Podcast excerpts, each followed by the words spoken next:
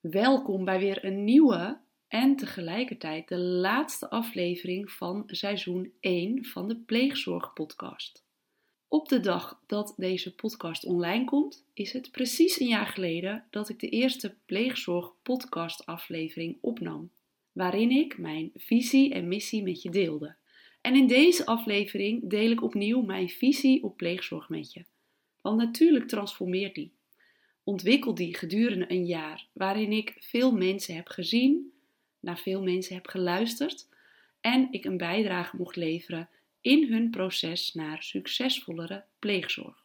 Wat ik verder deel in deze podcastaflevering is wat het succestraject voor jouw team kan betekenen.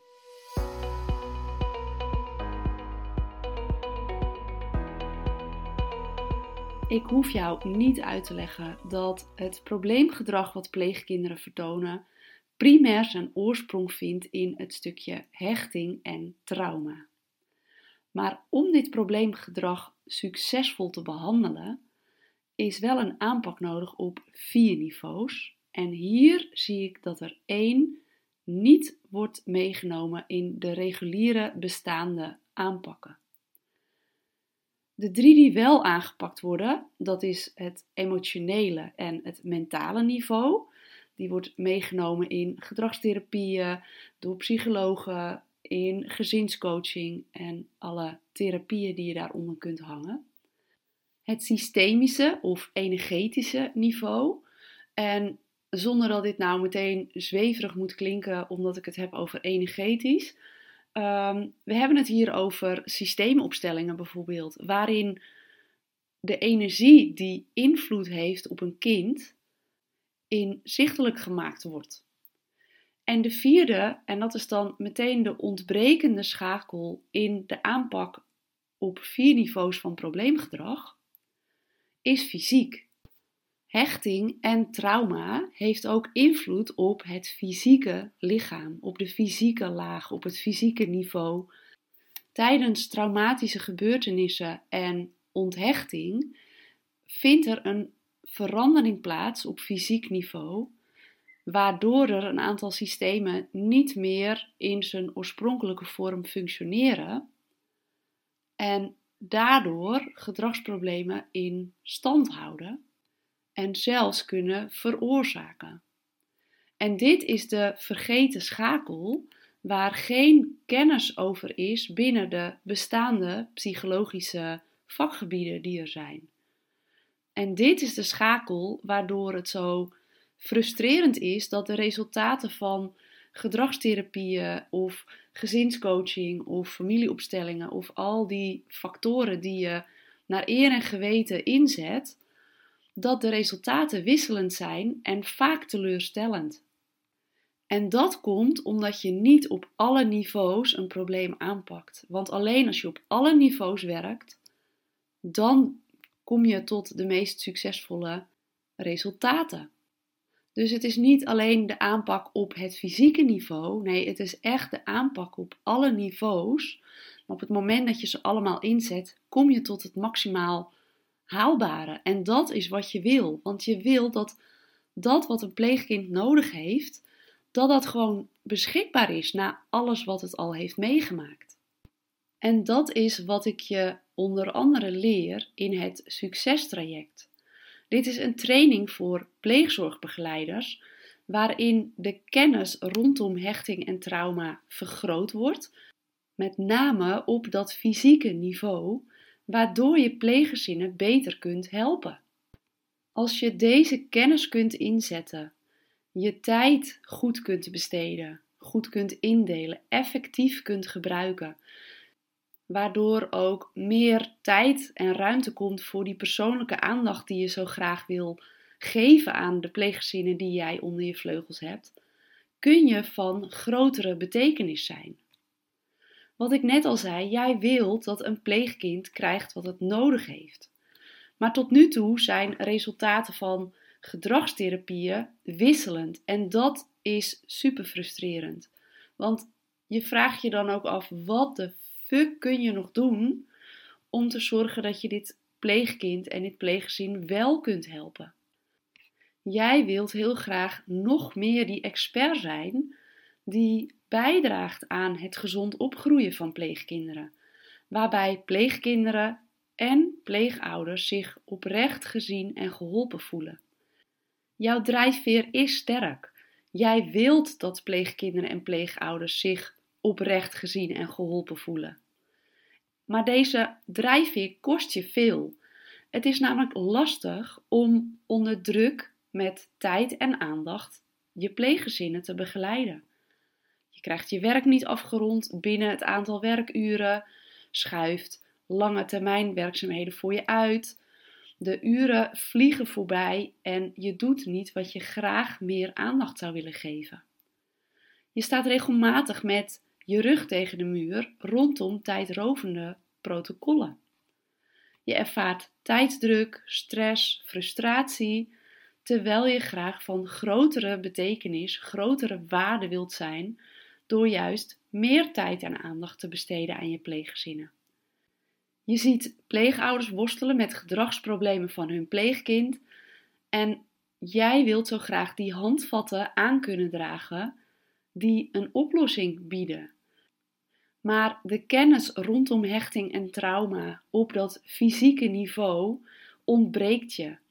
En die ontbrekende kennis vind je niet bij de gedragswetenschapper in je team. Die vind je niet binnen de bestaande psychologische kennis. Simpelweg omdat het niet in het onderwijs van deze vakmensen is opgenomen. En ook in de beste boeken over gedragsproblemen, over onthechting, over traumatische ervaringen en het gedrag wat daaruit voorkomt, is nergens een letter te lezen over de effecten op fysiek niveau en hoe dit gedragsproblemen in stand houdt. Dit is de sleutel naar succes die ontbreekt. Hiermee kan in combinatie met bestaande behandelingen op mentaal, emotioneel en systemisch niveau veel groter resultaat behaald worden. En in het succestraject leer ik je die bredere visie te ontwikkelen op hechting en trauma gerelateerd gedrag. Wat een pleegkind echt nodig heeft, zou er gewoon moeten zijn na alles wat een pleegkind heeft meegemaakt. Ik zei het al eerder. Meer tijd, kennis en aandacht voor het pleegkind en het pleeggezin, waarmee zij zich geholpen en gezien voelen. En jij wilt degene zijn die van grotere betekenis is. Jij wilt het verschil maken in het leven van een pleegkind. Je wilt helpen dit kind gezond groot te laten groeien. En wat je nodig hebt om dit te bereiken, naast de ontbrekende kennis, is grip op je agenda, grenzen aangeven en prioriteren in de taken die je hebt. En wat je nodig hebt is rust van waaruit de creativiteit en focus ontstaat, waarmee je ingewikkelde vraagstukken oplost. En een gevolg van al die factoren die uh, mogelijk zijn, kom je met voldoening thuis, met aandacht voor jezelf en in verbinding met je gezin. Maar terug naar de huidige situatie, waarin de kennis ontbreekt en grip op je agenda lang niet altijd de realiteit is. En daardoor kom je lang niet altijd thuis met de voldoening van je werk, waardoor je met rust en aandacht weer voor je gezin kunt klaarstaan. En de gevolgen van doorploeteren zoals je dat nu doet, dat kost je een heleboel. En wat ik zie gebeuren in wat het je dan daadwerkelijk kost, dat is onder andere het effect van langdurige stress op je eigen gezondheid. Je wordt prikkelbaar, snel geïrriteerd, vermoeidheid, vage klachten en krijgt klachten die je belemmeren om te genieten van het leven. Maar denk ook aan het effect op je relatie en op je gezin. Die vermoeidheid zorgt ervoor dat je in het weekend of s'avonds geen zin hebt in leuke activiteiten na een drukke werkweek.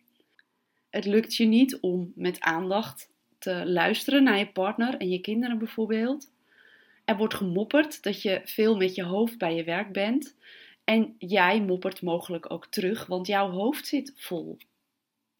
En uiteindelijk loop je ook het risico om tegen een burn-out of een bore-out aan te lopen. Je lichaam grijpt uiteindelijk in als je altijd maar doorgaat. Ook als je je verveelt, de bore-out. En die bore-out wordt niet altijd opgemerkt, of de verveling moet ik eigenlijk zeggen. De verveling merk je niet altijd op, omdat er een grote hoeveelheid werk op jou ligt te wachten die je moet doen, waardoor je je eerder overvraagd voelt dan dat je je ondervraagd voelt. Die verveling is daardoor niet, niet voelbaar. En toch zijn het vaak juist de werkzaamheden die jou die werkdruk opleveren. Dat zijn meestal niet de werkzaamheden die jou de voldoening opleveren, die jou uitdagen. En als je onverhoopt toch in zo'n situatie komt van die burn-out of die bore-out of een stapje daarvoor je echt overwerkt voelen en een stapje terug willen doen. Als jij uitvalt, heeft dit ook gevolgen voor je collega's.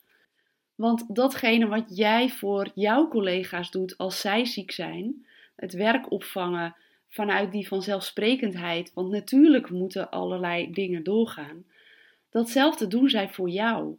Dus ziek zijn verhoogt de werkdruk voor het hele team en dat kan voor een enorm schuldgevoel zorgen.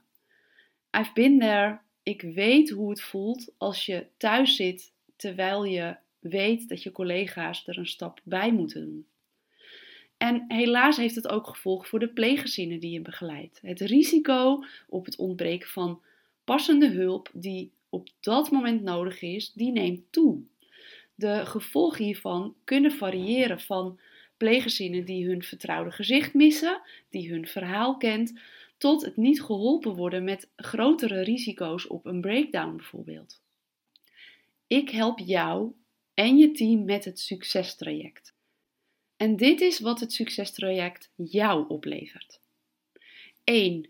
Meer rust in je hoofd. Niet meer het gevoel nooit klaar te zijn, omdat je heel goed weet hoe je keuzes maakt, grenzen stelt en effectiever je tijd inzet op je werk. En die kennis neem je natuurlijk ook mee met effectiever je tijd inzetten buiten je werk. Meer focus is de tweede. Je bent meer met je aandacht in het hier en nu, bij wat je nu op dit moment aan het doen bent. Of dit nou een bezoek is in een pleeggezin, administratieve werkzaamheden of thuis in jouw gezin is.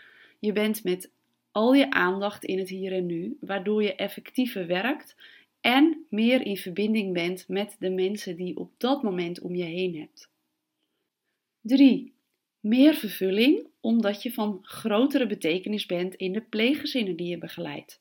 Omdat jij zelf de kennis hebt, de expert bent en minder afhankelijk bent van collega's en externe experts, wat je ook minder tijd kost aan papierwerk en communicatie tussen partijen om therapieën mogelijk te maken in de pleeggezinnen.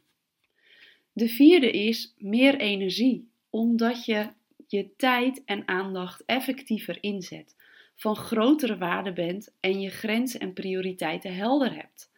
Je sluit je werkdag op de juiste manier af, zodat je ook bij thuis komt met je aandacht bent bij de mensen die je lief hebt. En de vijfde, betere relaties met pleeggezinnen, met collega's, met je partner, met je kinderen. Omdat je beter voor jezelf zorgt. Zelfzorg staat meestal onderaan ons prioriteitenlijstje, als die er al op staat. En als je druk bent, druk in je hoofd, is dat het eerste wat erbij inschiet. Maar als je die rust en die focus en die vervulling voelt, als je meer energie hebt en dus beter voor jezelf zorgt, kun je ook met meer aandacht zijn bij wie je op dat moment bent. Voel jij tijdens het luisteren van deze podcast nou meerdere keren een ja, dit wil ik? Plan dan een kennismaking met mij in. Tijdens een kennismaking hoor ik heel graag van je waar jij tegenaan loopt en bespreek ik de mogelijkheden die ik zie om jou en je team te helpen naar meer rust, voldoening en kennis. En als jij na het kennismakingsgesprek enthousiast bent over de waarde voor jou en je team, ga ik in gesprek met jouw teammanager om dit voor jullie te organiseren. Voel je welkom om dit kennismakingsgesprek met mij in te plannen. Stuur mij een berichtje. Dat kan per e-mail, dat kan ook een berichtje zijn via mijn LinkedIn-pagina. En hieronder in de show notes vind je de link van e-mail en LinkedIn. Doe dit nu en gun jezelf dit plekje in mijn agenda. En dan spreek ik je snel. Dank je wel, lieve luisteraar, voor het luisteren naar het eerste seizoen van de Pleegzorg podcast. Ik hoop dat ik je heel veel tips en inspiratie en inzichten heb kunnen geven door middel van de onderwerpen die ik heb aangestipt in de afgelopen afleveringen. Zijn er vragen of opmerkingen? Voel je dan ook meer dan welkom om mij een berichtje te sturen. En dan wil ik jou nog wat vragen. Als dit waardevol voor je is, wil je mijn podcast dan delen met je collega's? Wellicht dat je hen helpt door de tips en inzichten die zij eruit halen. En je helpt mij om de Pleegzorgpodcast een groter bereik te geven. Dank je wel alvast en bedankt voor het luisteren naar de Pleegzorg Podcast seizoen 1.